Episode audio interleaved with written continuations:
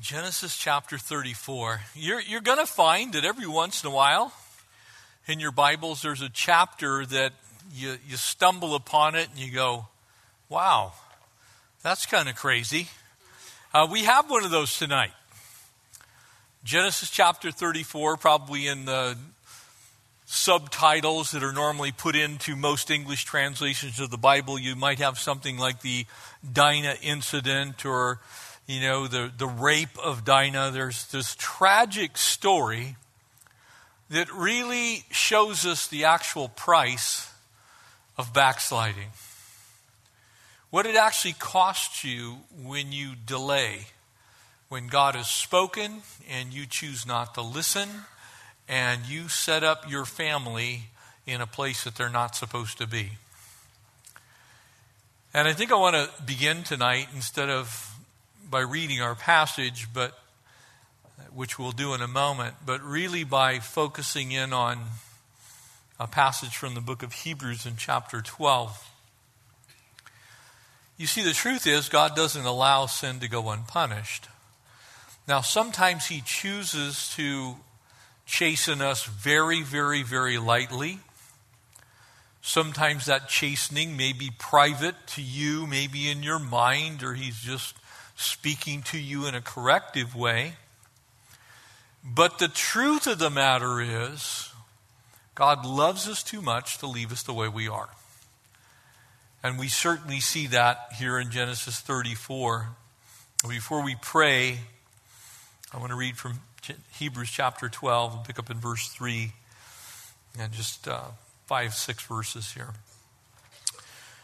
For consider him who endured such hostility from sinners against himself, lest you be weary and discouraged in your souls. For you have not resisted the bloodshed, striving against sin. In other words, the picture here in the book of Hebrews is we can always do more to strive against sin. It's kind of a continuation, really, of the message from this morning. We, we are supposed to be victorious over those things in our lives that are not from the Lord. And we can almost always do better to that end. And you have forgotten the exhortation which speaks to you as sons. And so, what follows here, picking up uh, in the latter portion here of verse 5 in the book of Hebrews, is actually from Proverbs chapter 3. Solomon writing to his son. And he's giving him some instruction and wisdom. He says, My son, do not despise the chastening of the Lord, nor be discouraged when you are rebuked by him. Sometimes we're in such a hurry to get out of the consequences of things we've gotten ourselves into that we don't let God do what God needs to do to keep us from ever getting to that place again. And the consequence of that is repetition very often of those same things. We get into yet another relationship. We, we end up in some other habit. We, we reformulate the old ways and repackage them and attempt to clean them up, so to speak. Verse 6 For whom the Lord loves, he chastens and scourges every son who he receives. And the picture here is, God loves you too much to leave you the way you are. He's not going to let us go off the tracks. He's not going to let us wander someplace that we shouldn't be without giving us a good old fashioned whooping if we need it. Because he loves us. Not because he's mad. You see, very often as parents, we respond to things that our children do because we're angry that they chose that path. We're mad about it. It's like, how, how, I raised you better than that. What are you doing? And so our response, sometimes as human beings, is to just simply get mad. But God, in His anger, is anger at sin, but He can still fully love His children while dealing with the issues in our lives.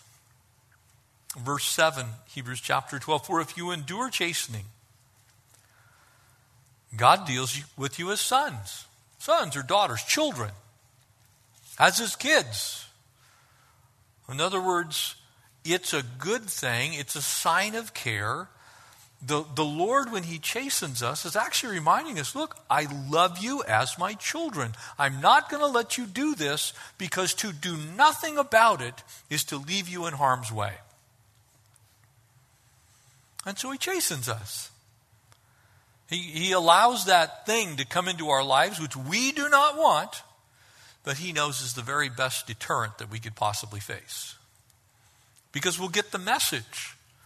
Anybody ever gotten the message greater by chastening than by, you know, just some kind, gentle words?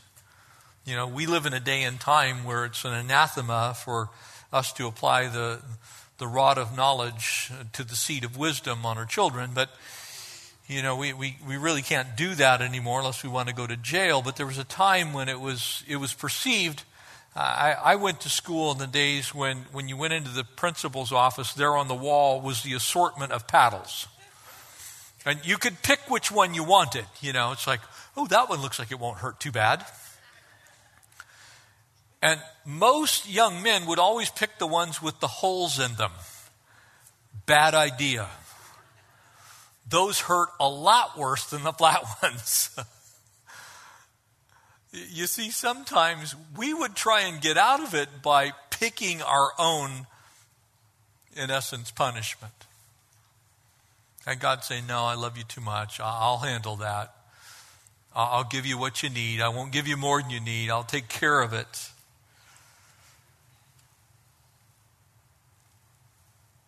For what son is there from a father that he does not chasten? There are just things that need to be corrected. And if you're here tonight and you've never been corrected by the Lord, this passage is actually for you. You have to actually kind of consider what the inference is here. And that is if God's not chastening you, if you're making mistakes and the Lord doesn't do anything about it, you might want to check and see if you have a genuine relationship with the Lord. Because if He loves you and you go down the wrong road, you can be pretty sure He's going to use all means necessary to put you back on the path. And sometimes it's going to hurt. But if you were without chastening, of which all have become partakers, if you're one of God's kids, everyone's gotten a whooping.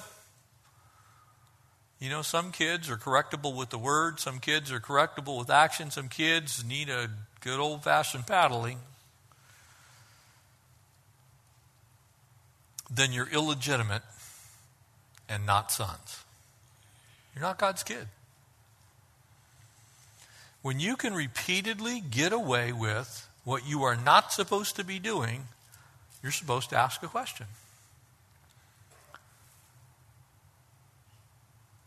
Our story tonight begins with Dinah, who went out to see the daughters of the land. Dinah should have never, ever been in the land to begin with. This is on Jacob. And the children of Israel are going to pay a price that is going to last to this day because of this incident. Would you pray with me? Father, thank you that you chasten us whom you love. Lord, you do it measured according to your grace. That you're never too harsh. You're never too lenient. Lord, you're good at applying pressure in our lives to get the proper result. And so, Lord, we pray that we'd learn to listen and most importantly, we pray that we'd learn to not be in that state that we're going to get chastened in the first place. To hear your voice before the chastening is necessary. But Lord, help us to not despise it and to learn from it when it happens. And to make sure we move our tent away from the world. We bless you. We praise you. We give you tonight, Lord. Speak through your word. In Jesus' name, amen. Alfred Edersheim, in his seminal work on the life and times of Jesus the Messiah, has several portions of that book, which are really kind of the historical setting of the time. And while it's very, very difficult for us to imagine what it was like, the fact of the matter is, is during that period of time, the marriageable age for a young woman was some someplace between the ages of about 12 and 14. And let me give you a little insight into that. The average life expectancy was about 35. So at 14 years old, you're pressing halfway through your life. It'd be the equivalent of us getting married at 40. Um, and so when you look at this, I think it's important that you don't apply too much of the pedophile mind to this story, though it is very wicked what is done. It was not the same setting during this day and time and was not very far out of the norm. It was absolutely sin. It was absolutely wrong. It was absolutely vile, but it was not pedophilia. This was considered fairly normal behavior. A young girl that's in her teen years would have absolutely been of marriageable age, and there was not the restraint that there is today. And so, six or seven years before uh, Jacob had been between Succoth and this place called Shechem, and Dinah, born in the same year as Joseph, uh, this was his 17th year. Uh, it's highly likely that, that Dinah was someplace between 12 and 16 years old when this happens. And so she's a young girl. She is of marriageable age. But why is she there in the first place? Why is she living next door to a bunch of heathens? Why, why is she in harm's way, so to speak? Why is it that when God gives us direction, we sometimes delay? Why is it when we know what the Lord wants, sometimes we only go halfway? We don't get all the way there. This is the danger of delay. This is really the danger, or the price, if you will, of backsliding. And Christians today ignore the warning signs, as we were talking this morning. Very often I, I hear people say, Well, I, I knew that's what the Bible said, but I thought it didn't apply to me. I thought I somehow was going to escape the consequences that would come upon my head if I did exactly what the Lord told me not to do. And it's very often, yes, the Lord certainly uses the word first, but many times you are that voice in other people's lives. You're able to speak into them as a brother, as a sister, uh, as someone who knows them, as friends, as family. I have the privilege of doing that as a pastor. I get to say, you know, here's the issue. Please do not stop at Shechem. You're supposed to be in Bethel. You're supposed to be in the house of God. You are not supposed to be living in a booth. You're not supposed to be in a tent. You're supposed to be where you can set up a proper altar. You're supposed to be where the Lord wants you. Please don't settle for less than that. And where I often get into this conversation is in premarital counseling. And here's how it usually goes this is my boyfriend, so and so, and he's a pre Christian. And I'll usually, my, my ears perk up. They don't perk up very far, but they perk up. And I will say something like this What exactly do you mean by pre Christian? Because where I come from, that means he's not saved, but you wish he was. Well, well, yeah, he's been to church. And I'll say, Well, what church? Well, he doesn't like coming here because you teach the Bible. You starting to get the picture? And, I'll ask, I say, are, are you sure this is the direction you want to go? Because it sounds like you're stopping at Shechem. It sounds like you want to dwell in a booth. Because the first thing you ought to concern yourself with is are you going to be unequally yoked if this goes where you think it's going to go? Because there is no guarantee that that man is going to become a believer ever. You want that settled before you say, I do. Not hoping that it happens after you say, I do. I'll share a passage of scripture from 2 Corinthians a little bit later to this regard. This is but one example of the ways that we kind of end up in the same place in our lives as the setting of this chapter. Verse 1, Genesis 34. And now Dinah, the daughter of Leah, whom she'd borne to Jacob, went out to see the daughters of the land. That's another way of saying she went to party with the girls in town. She was going to go check out what was the haps in the village. See what the other peeps were doing. She saw the girls, they were kind of having fun. Apparently, things were a little better on the other side of the hill because they knew how to party hardy.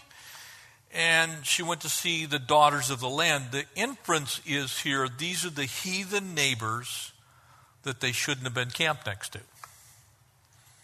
And while I'm not suggesting for a moment that you're not going to have people who don't know the Lord that live around you, but it's a different thing when God tells you very directly, Jacob, I want your family living in the house of God. I want your family to be in Bethel.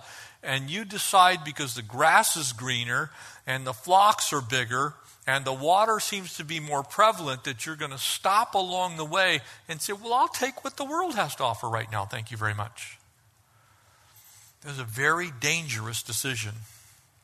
It does not always work out so negatively as this, but when the Lord speaks, word to the wise, do what he tells you to do. And keep going all the way to where he wants you to go. And when Shechem, the son of Hamor, the Hivite, prince of the country, saw her, he took her and he lay with her and he violated her. He raped her. Now, we're not told specifically that this was some violent act. We don't know if Dinah was complicit. We have zero idea whether this was consensual or not.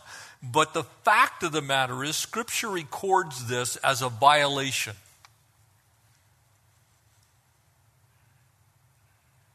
She shouldn't have been there in the first place. Now, I want you to notice what happens because I have heard the story hundreds of times. Well, I didn't think I'd end up in bed with him. I didn't think I'd end up in bed with her, but it kind of sort of happened. And then comes the story I think we're in love. When in fact, all it is is lust. It's sexual attraction, and their relationship, what there is of it, is based on nothing but physical attraction. And his soul was strongly attracted to Dinah, the daughter of Jacob, and he loved the young woman and spoke kindly to the young woman. So Shechem spoke to his father Hamor, saying, Get me this young woman as my wife. Now, again, we don't understand culturally. Some areas of, the, of our world still practice the arranged marriage situation. This was one of those cultures, so it was actually culturally acceptable for a young man to go, There's a girl in that village, and I want her. Dad, go get her for me. So again, it helps to keep it in its cultural context. And Jacob heard that he had defiled Dinah, his daughter. And I want you to just see how cheesy Jacob can be after being renamed Israel. Now his sons were with his livestock in the field, and so Jacob held his peace until they came. In other words, he was a chicken. He said, I don't have my boys to back me up right now. They're out with the cows, and the cows are pretty much more important than my daughter, Dinah. And then Hamor, the father of Shechem, went out to Jacob to speak with him. And the sons of Jacob came in from the field when they heard it. And the men were grieved and very angry because he had done this disgraceful thing in Israel by lying with Jacob's daughter, a thing which ought not to be done. It's pretty bad when the sons have a better sense of moral obligation than the father. But Hamor spoke to them, saying, The soul of my son Shechem longs for your daughter. Please give her to, to him as a wife and make marriages with us. Come on, we can make this right. We can compromise a little bit here. I mean, you know, yeah, it didn't quite go down the way we thought it should, but, you know, let's make it okay. Can I tell you something? There is no way to sanctify sin. You, you got to go back to the beginning and start over and unwrap this package and put the parts back where they belong and say, let's talk to the Lord before we go any further. Sin added to sin just makes more sin. A bad arrangement added to one bad arrangement will make yet another bad arrangement. That's the way it always goes down.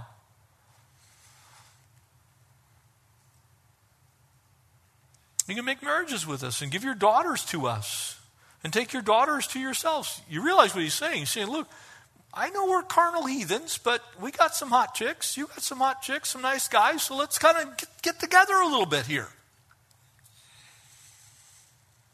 Let's throw a little bit of a party. So you shall dwell with us, and the land shall be before you. Now remember, the Canaanites are the powerful inhabitants of the land of Abraham, Isaac, and Jacob. They include a whole number of tribes the Moabites, the Hittites, the Hivites, the Perizzites, those in Gad, the Philistines. They're already there. They're a powerful group together. They didn't have a central ruling body. The largest group was those of the Danites that were in the north. The Canaanite city of Dan stands to this day. And so here they're saying, look, look at the land around you.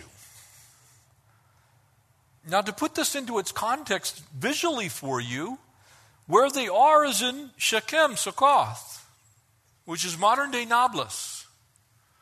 It's located in the West Bank. It's up on a mountain ridge between two peaks. Mount Gerizim and Mount Ebal on the two sides. There's a spring there. Abraham had dwelled there in the past. And when you stood in that valley, you're looking out, you're down into the plains of Jezreel. If you look the right direction, you can see down to the Jordan Valley. It's a pretty pleasant place to stay.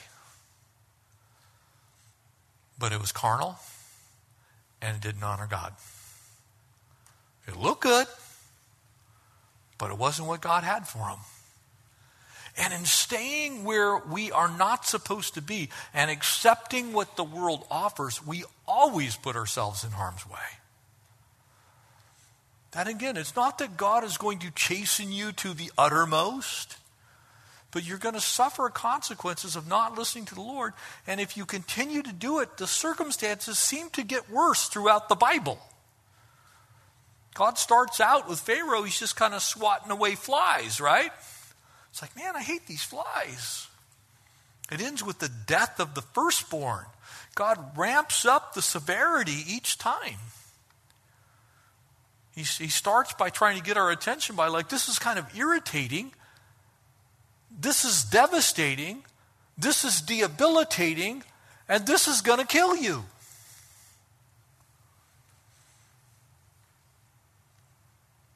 dwell and trade and acquire possessions for yourselves in it.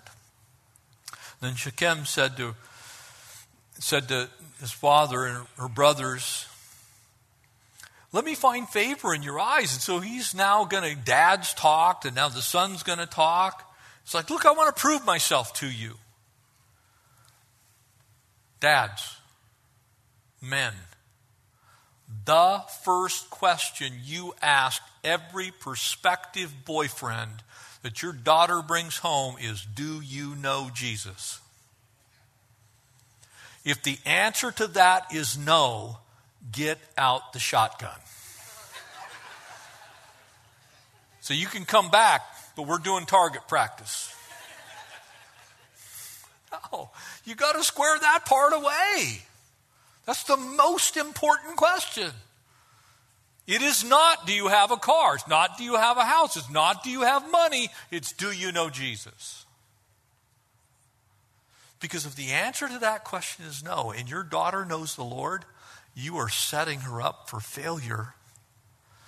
Because now you have people with two masters, and they are going to become one. And they cannot walk together unless they be agreed, and it might be all rosy at the beginning. But them roses got thorns, and pretty soon you're going to have mostly thorns and no rose petals.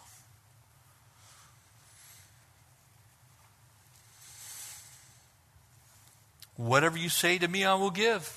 Ask me ever so much dowry and gift, and I will give according to you what you say to me. But give me the young woman as a wife. But the sons of Jacob answered Shechem and Hamor his father and spoke deceitfully. well, duh, because they're not walking with the Lord. It's like, wow, the light bulb went on. Because he had defiled Dinah, their sister. And he said to them, We cannot do this thing to give our sister to one who is uncircumcised. And again, remember, this sounds strange to us, but that was the difference between someone who believed in the God of Abraham, Isaac, and Jacob and someone who was a heathen. And so we can kind of equate this in a spiritual sense. That's a believer and an unbeliever. You got people who, are, who have, are destined to walk with the Lord and know God as much as anyone could know at that point in time, and those who care not about the things of God. We can't do it. Can't give her to one who's uncircumcised, for that would be a reproach to us, and actually it would be a reproach to God, wouldn't it? But on this condition, we will consent to you. And here's one of those interesting things you can't make somebody a believer by doing something to the outside. It is an internal issue when one believes in one's heart that Jesus Christ is God's Son and that God raised him from the dead, one becomes saved. It has nothing to do with the outside. And circumcision was an outward sign to a people. And you could fake that all day long. It was just an operation. It was a physical operation that altered them, of course. But that couldn't change their hearts, couldn't make them believers. It had no capacity to change what was on the inside, it only changed what was on the outside. We'll consent to you if you will become as we are, if every male of you is circumcised, then we will give our daughters to you. And we will take your daughters to us, and we will dwell with you, and we will become one people. You cannot become one people with people who don't know the Lord. It always, it always leads to problems. And I'm not saying you can't work for somebody that doesn't know the Lord, though that obviously has its own set of challenges. But when you were talking about the deepest relationships that we have on this earth, husband and wife and family, when you intermix believers and unbelievers, it always causes problems.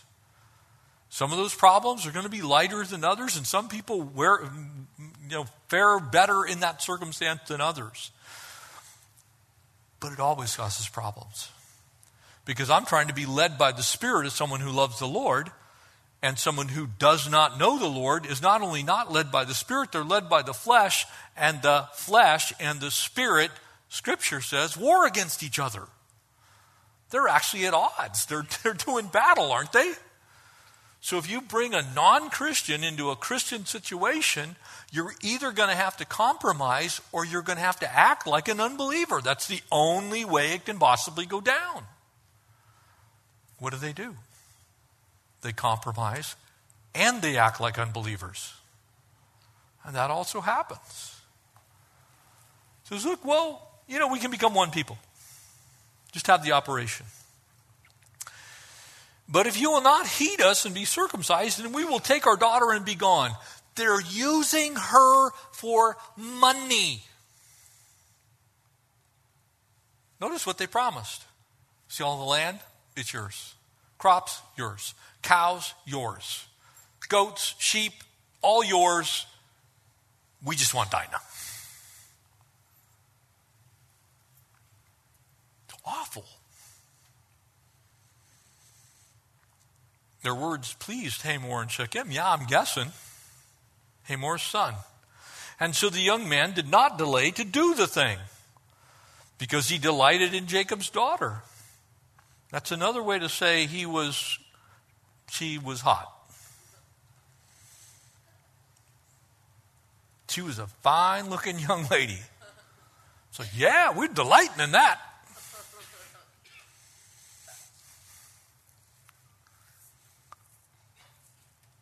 Now, he was more honorable than all of his household of his father.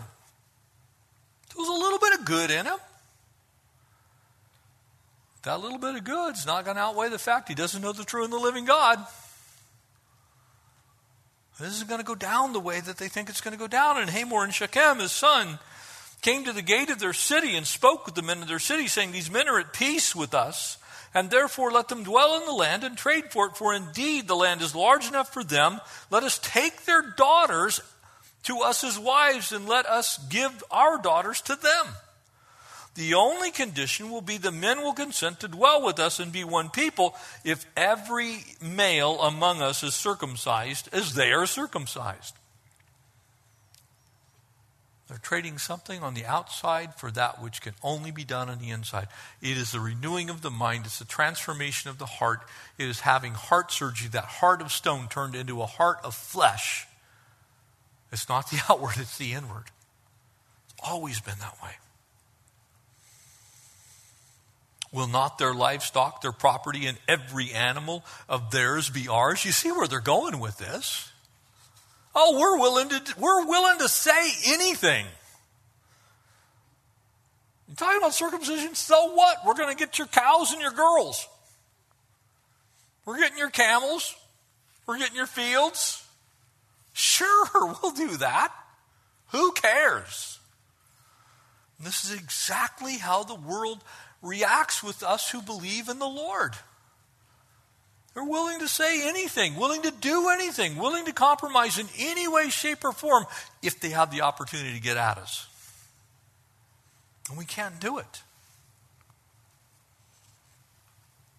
Only let us consent to them, and they will dwell with us. And all who went out of the gate of his city indeed heeded Hamor and Shechem, his son and every male was circumcised, and all who went out of the gate of his city. And now it came to pass on the third day when they were in pain. It's almost a humorous situation now. You see what happens? See what a little compromise does? That compromise leads to another compromise. That backsliding leads to more backsliding. That not listening to the Lord leads to some more back, sliding and not listening to the Lord. Look at it. When they were in pain, that the two sons of Jacob, Simeon and Levi, Dinah's brothers, each took a sword and came boldly upon the city and killed all the males. Well, the reason they came boldly is all the males were incapacitated. They were in pain. And so they seized an opportunity to try and get vengeance. Now they're going to act holy. They're, they're going to say, This is righteous anger. And he killed Hamor and Shechem his son with the edge of the sword and took Dinah from Shechem's house and went out. And the sons of Jacob came upon the slain and plundered the city because their sister had been defiled.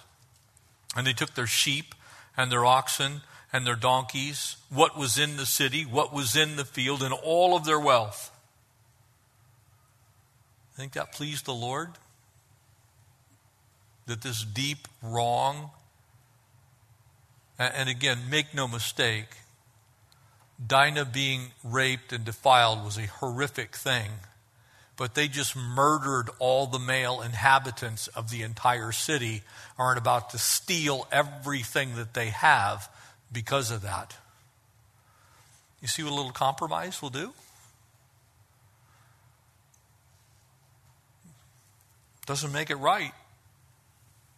Doesn't settle the score, actually, because now they have God upset with them.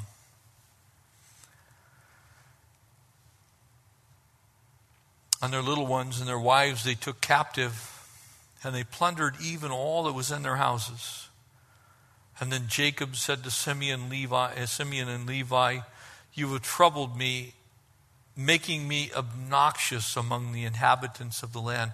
What a hideous thing when the church becomes obnoxious to the inhabitants of the land because we act more like heathens than the heathens do. And that's exactly what's happening here. They go so far off track that now they're acting worse than the people that defiled their sister. They've gone way overboard. That anger pent up inside of them, and it's destroying them from the inside.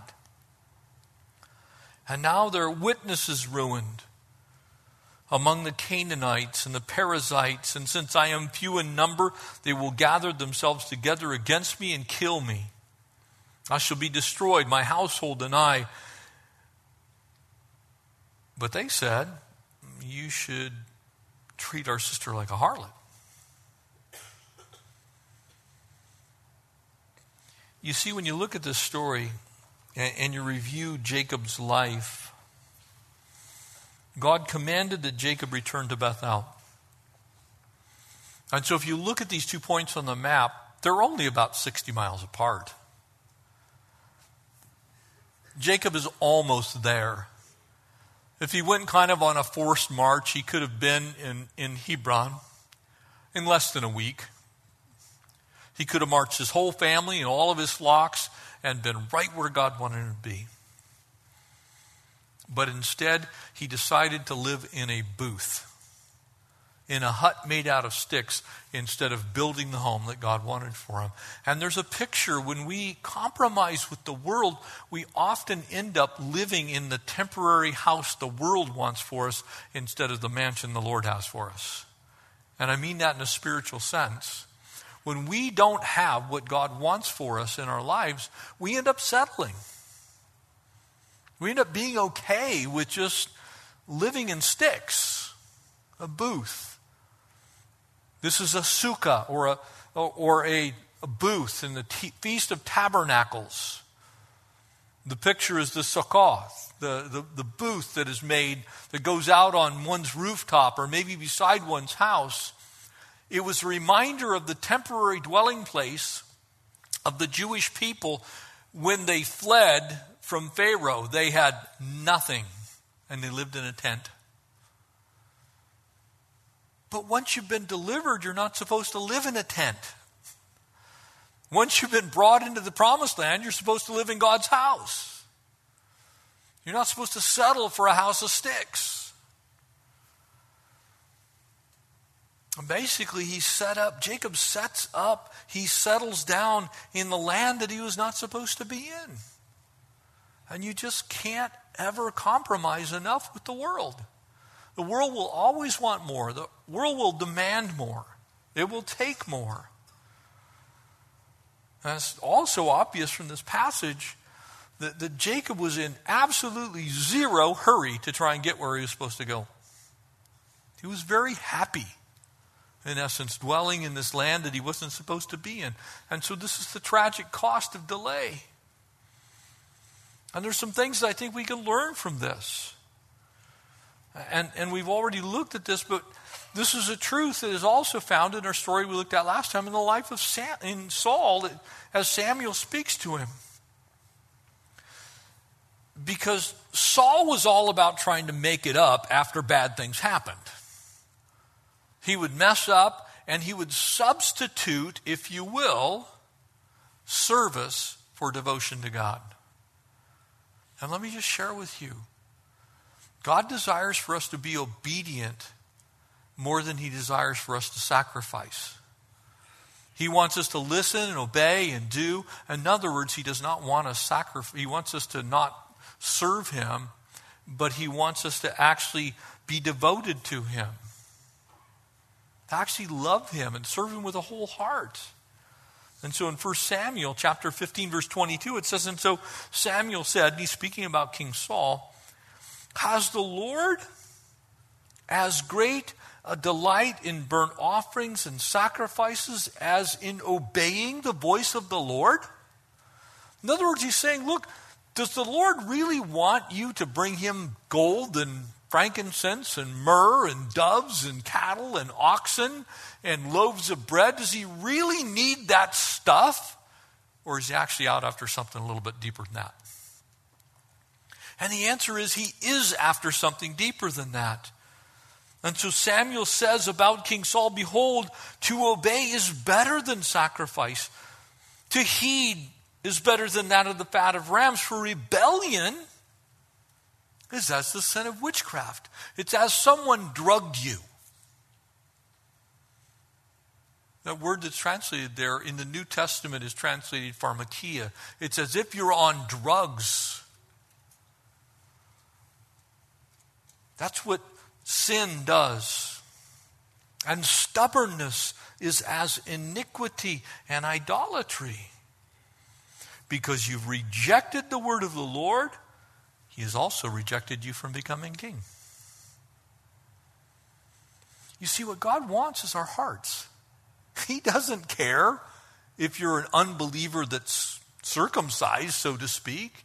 He's not looking at the outside, he sees the inside.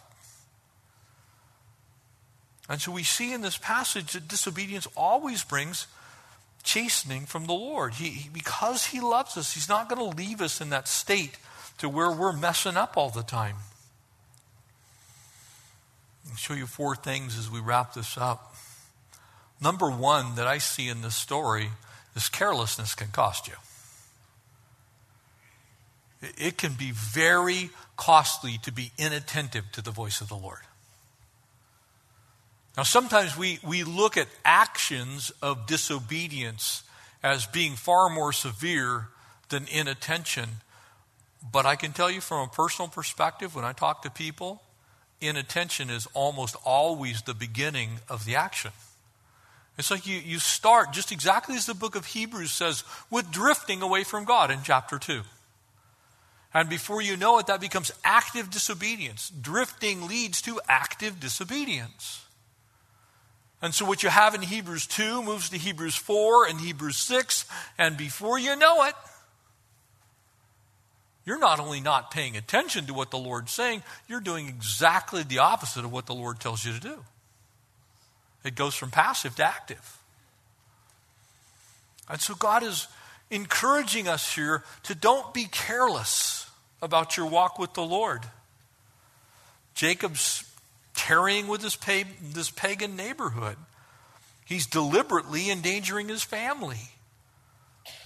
And how many of us get in these same types of things because the grass looks greener in pagan land? I don't know if that's a real place, I just made it up.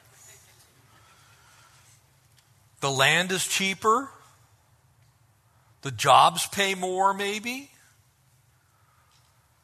But in the end, they're parked next door to Shechem and Succoth. And their family's in danger. They're, they're living someplace they're not supposed to live. And metaphorically speaking, that may not be a place, it might be a lifestyle.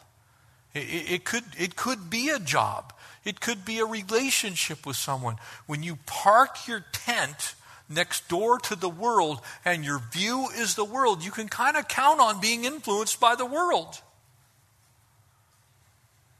That's why, while it's good to have non Christian friends that you keep at a distance to some degree so that you can minister to them, you, you don't want to move into that situation so far that you're dwelling in their house. You want them coming to your house. You want them knowing what God's house looks like. And we can see this in, in absolute HD, 4K HD, in fact, because not once is the name of the Lord mentioned in this chapter. Not once. There's no evidence that God was even considered.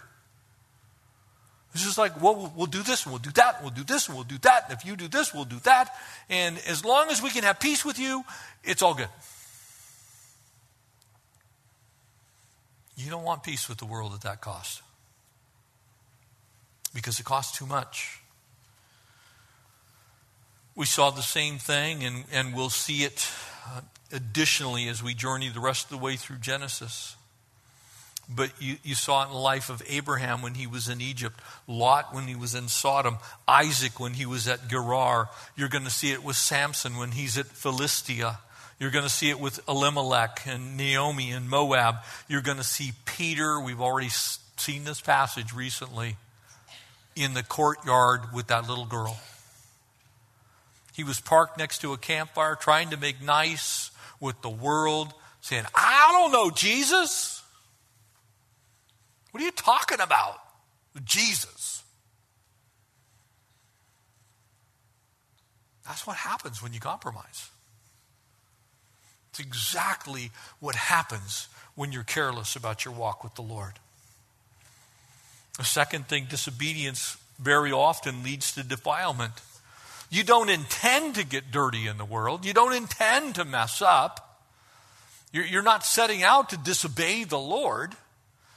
But in that carelessness, that disobedience to the actual voice of the Lord, who's telling you to go all the way to God's house, telling you to be fully committed to the Lord, you stop halfway or three quarters of the way or 90% there, and you kind of pitch your tent facing back towards the world. And it's like our escape plan. It's like, well, if it doesn't work out, this Christian thing doesn't quite work out, I can always go back to the world. You know, if, if this situation I'm in doesn't get a little better pretty soon, I'm thinking the world's looking pretty good. And so ultimately, you end up defiled because you're being disobedient. You get way dirtier than you ever thought you would ever get. And you wake up and, you look at that situation, you go, Lord, how did I get here? This is where I want to speak to you for a moment in this area of, of pre believers. You know someone, you're a parent, and your kids are dating non Christian kids, and they're in that process of trying to figure out what it looks like for them going forward in marriage, or maybe you're here tonight I want you to turn to 2 Corinthians chapter 6. Push and swipe, turn the page, whatever you need to do. You see, Jacob's actions here bore witness to the fact that he didn't care about God's standards as much as he cared about money or beauty or circumstances in his life that he could go, man, I'm living high. Verse 11, 2 Corinthians 6, and we'll get here in our study on Thursday nights. O Corinthians, we've spoken openly to you, and our heart is wide open. You're not restricted by us. In other words, we're not trying to level some guilt trip on you. We're not trying to bind you up with some new law, but you are restricted by your own affections. Now return for the same, and you also be open. Do not be unequally yoked together with unbelievers. Don't be so open minded that ultimately you compromise in the area of belief. Because that's the one area of life that we as, as the church cannot compromise in and he leaves no door open for some other interpretation. He's saying, look, don't do it. Don't be joined together. And the picture is the yoke on an oxen. It's a double yoke setup. And if you ever have the opportunity to actually see a real yoke for oxen, the two holes that are in that yoke are always a different size. And there's a reason for that because it was actually fitted for two, exactly two oxen. And so the neck yoke, the top yoke, is made to go over the necks of two very specific oxen. And so the example that the Apostle Paul is, is using is look, there is a yoke that God's designed for you, and it's not to be yoked together to an unbeliever. There should be two believers pulling the same direction. Because if you have two heads and one of them is a believer and one of them is not, guess how many directions they're going to try and go? Two. If you're trying to become one flesh, if you want in marriage to be what God wants for you, which is the two became one, then you can't have two heads. You got to have one head. That head is Jesus. And so he says, Look, you, you can't be yoked together with unbelievers. And then he, in case you don't get it, because some people say, well, you know, I don't care about cows, you know, I mean, that's, that's back then. Of course, you know, there's unbelieving cows and believing cows. And of course, you don't want an unbelieving cow in your herd, so get rid of them. For what fellowship has righteousness with lawlessness? What communion has light with darkness? What accord has Christ with the devil, with Belial? Or what part has a believer with an unbeliever? For what agreement has the temple of God with idols? Do you get it? He's leaving no stone unturned here. He's actually saying to us, "It's like, look, don't do this. For you are the temple of the living God, exactly as God has said there in Jeremiah 32. I dwell among them and walk among them, and I will be their God, and they will be my people. And therefore, quoting from Isaiah chapter 52, come out from among them and be separate, says the Lord, and do not touch what, that which is unclean, and I will receive you. And if that's not enough, he takes him back to another book in 2 Samuel in chapter 7. I will be a father to you, and you shall be my sons and my daughters, says the Lord Almighty. He's saying, look, you don't have any business as a believer being linked together with the devil. Now, that may seem harsh to you, but the context here is very clear. If you're a believer in the most intimate relationships of life, you cannot compromise and say, well, we'll just, you know, we'll just get along. You have to take a stand for righteousness. That's exactly what Jacob should have done. He have said, I don't care about the fields. I don't care about the money. I don't care about the livestock. I couldn't care less that your girls are cute, my sons are handsome, they might make some nice babies. I don't care about any of that. What I care about is that I serve the true and the living God with a whole heart. And I can't do that if I'm compromising everything I believe. So you can see how that disobedience led ultimately to them being defiled. And deception, then the third thing, always leads to drama in our lives. When you seek to deceive, when you seek, seek to not do what God's asked you to do, uh, and we won't read it tonight, but if you read Leviticus chapter 18, I mean, there's a, there's a pretty clear understanding there uh, of what God wanted from them. Uh, and they, they said no to that. They said, you know, we're, we're not going to do that. We're not going to live our lives that way. I mean, come on, we're, we're here in this beautiful place. They got a lot to offer. That's what the world always does. The world hands out a bunch of stuff and says, Look what we can give you. Let me give you a case in point. His name is Jesus. What happened to Jesus when he was led by the Holy Spirit to the mountaintop to be tempted? What areas of life did Satan try and tempt Jesus in?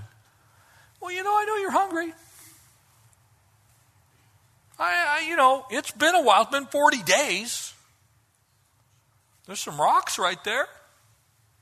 Why don't you command them to be turned into bread? What did Jesus say? Man shall not live by bread alone, but by every word that proceeds from the mouth of God. He says, You better believe I'm hungry right now, but I'd rather eat those rocks than deny my God. He takes him out on the precipice. He says, Look, the kingdoms of the world. If you'll just bow down and worship me, thou shalt worship the Lord thy God, and him alone shall you serve. He said, I'm not serving you, and you can't give me this because this ain't yours, it belongs to my Father. And so the picture here is the devil tries to deceive us. And if we buy the deception, we are leading ourselves and our families to drama. You'll, you'll end up in that space to where it's like, man, I never thought this would get here. And you can see it in what happens to these boys, these young men. By the time we get to the New Testament times, we're supposed to put away lying there in Ephesians 4. We're not supposed to do anything but speak the truth to one another, and they're being deceptive. And finally, that deception leads them, oh, cool, they're going to be circumcised. They're going to be out of commission for a few days. We'll go kill them. You see how that deception led them to a dramatic situation that's going to formulate a price on their heads. Why Romans 12 says, repay no one evil for evil. Have regard for the good things in the sight of all men, and as much as is possible with you, live peaceably with all men. Beloved, do not avenge yourselves, but you give place for the Lord, for vengeance is mine, says the Lord. You see, they weren't having any of that. So we're going to take care of this ourselves. And so that deception led to this drama. And finally, the fourth thing this godless vengeance is villainous. It's worse. And again, both were bad, but I'm pretty sure the slaughtering of an entire settlement of people to where they're all dead and they've stolen everything in every home is worse than the one girl who was raped. As bad as that was, this is worse. And anybody that can't see that, you need to take another look at it. One was bad, one was infinitely worse. You see, what happened was when you take God out of the equation and you take matters into your own hands, and you start to act according to your own flesh and you fulfill the dictates of your flesh, you have an almost unlimited capacity to sin. So we pack up our families and we say, look, you know what? Maybe it's not going to be quite as profitable living here, um, but we're going to Bethel. Maybe it's not going to be what everyone else has, but we're going to walk with the Lord. The picture here is almost striking. It, kind of shocks you in, into exactly the difference between someone who truly loves the Lord and wants to please the Lord and someone who cares more about their belly than they do about honoring God. Cares more about the home that they have than honoring the Lord. And by the way, you can have both. God's so good that He gives us nice homes and cars and all kinds of wonderful things. So this is not a, hey, get rid of all your stuff message. This is if you have to sell your soul to get the stuff, that's what Jesus said don't do. He said, What profit is it to a man if he were to gain the whole world and lose his witness? Lose his whole lose his soul. Lose, lose his standing before God, which puts him in jeopardy before men. Because at the end of the day, when you get to heaven, you know what's not going to happen? Nobody's going to ask you if you pleased me or not. I know that's shocking to you. But when you get to heaven, it's going to be one question. The entrance exam to heaven is really, really easy. Did you believe on my son Jesus? Yes. Welcome home. It, it's not going to be how rich were you or where did you live or did you have this car or that car? Did you leave an inheritance to your kids? All those things, by the way, could be good. It's going to be what did you do for the king and for the kingdom? How obedient were you with your, with your life? What did you do with your family? How did you serve the Lord while you were here? You're going to give an account for those things. The tragic result of this story is a blown witness. You see, backsliding always leads to a blown witness. Why would anyone believe us about the words of life if they can't believe us about the way we live our temporal lives? Why, why would somebody even stop to ask us, well, what's different about you when it's pretty obvious nothing's different? And so in this situation, Jacob, you know, it was good that he built an altar. It was good that he was trying to worship the true and the living God. It was good to have that witness before the pagan neighbors, but all that was blown out the window. Every bit of that wishing that he had a great reputation in the community was gone the moment his sons went out and murdered everybody. And while that seems extreme to you, that's the way the world looks at the church. The world looks at the church and says, Why would I believe a word you say? Because the people that represent you do worse things than the worst heathens I know. That's why these travesties of pastors that, that buy $55 million personal jets, they're going to be answering to God for that. Because it blows their witness before the Lord, because you can't be temperate and moderate in all things and own a jet that's only owned by movie stars and professional athletes. That's not the life of a pastor. The same is true when you say that you love the Lord and serve the Lord in your own life, and then your life does not bear witness to it. When you tell the same jokes that everybody else tells, when you live your life according to the dictates of your flesh, when you walk in this world according to the dictates of the world, you're telling the world that your relationship with Jesus is not only not primary, it may not even matter at all to you. And so your witness or mine can be blown that way. That's why what we do matters. How we live our lives in this world matters. And had Jacob and his family been at Bethel where they were supposed to be, where they belonged, this tragedy would have never occurred. They would have been able to minister to those people that they instead murdered. They could have still gone back and traded with them, but they could have traded with them in strength from Bethel. Instead, not only did they blow their witness, there was no way in the world. Can you imagine? Oh, yeah, well, I'd like to share uh, uh, about the true and the living God with you. I know that my brothers murdered your family. Could we just kind of overlook that? I tell you something, the, the world does not see that the way the Lord sees it. The world says, Why would I listen to you? Get out of my face before I finish off.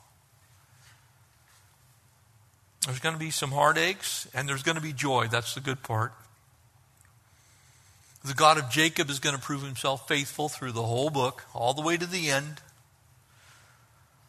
But when God calls you, go. When God says do, do it. And do it without delay. Amen? Would you stand and we'll pray together?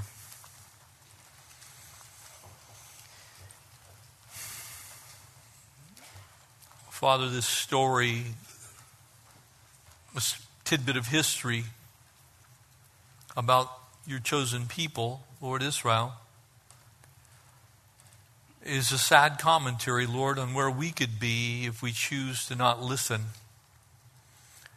Lord, if we delay, if we deceive, if we dismiss your truth, we can find ourselves in disaster. And so, God, pray that for each one of us tonight, we'd, we'd learn the lesson from this that we'd never compromise with the world when you chasten us, that we'd receive it from someone who loves us. If you tell us to not go somewhere, that we'd not go. If you tell us to go somewhere, we'd go there and there alone. Lord, in our lives, spiritually, mentally, emotionally, physically, Lord, we surrender to your care for us. Lord, we know that whatever you tell us to do, you'll also give us the strength to accomplish it. And so, God, we thank you that even in the face of our weaknesses, our faults, our failures, even here as in Jacob's life, this time of backsliding, Lord, you're still good. You still love us. You still have a plan for us. And so help our journeys down those roads that are detours to be very short. Lord, we figure it out quickly and return to the right road, to the right path, that you lead and guide and direct us. Help us to walk with you closely and dwell where you want us to dwell. In Jesus' name, amen.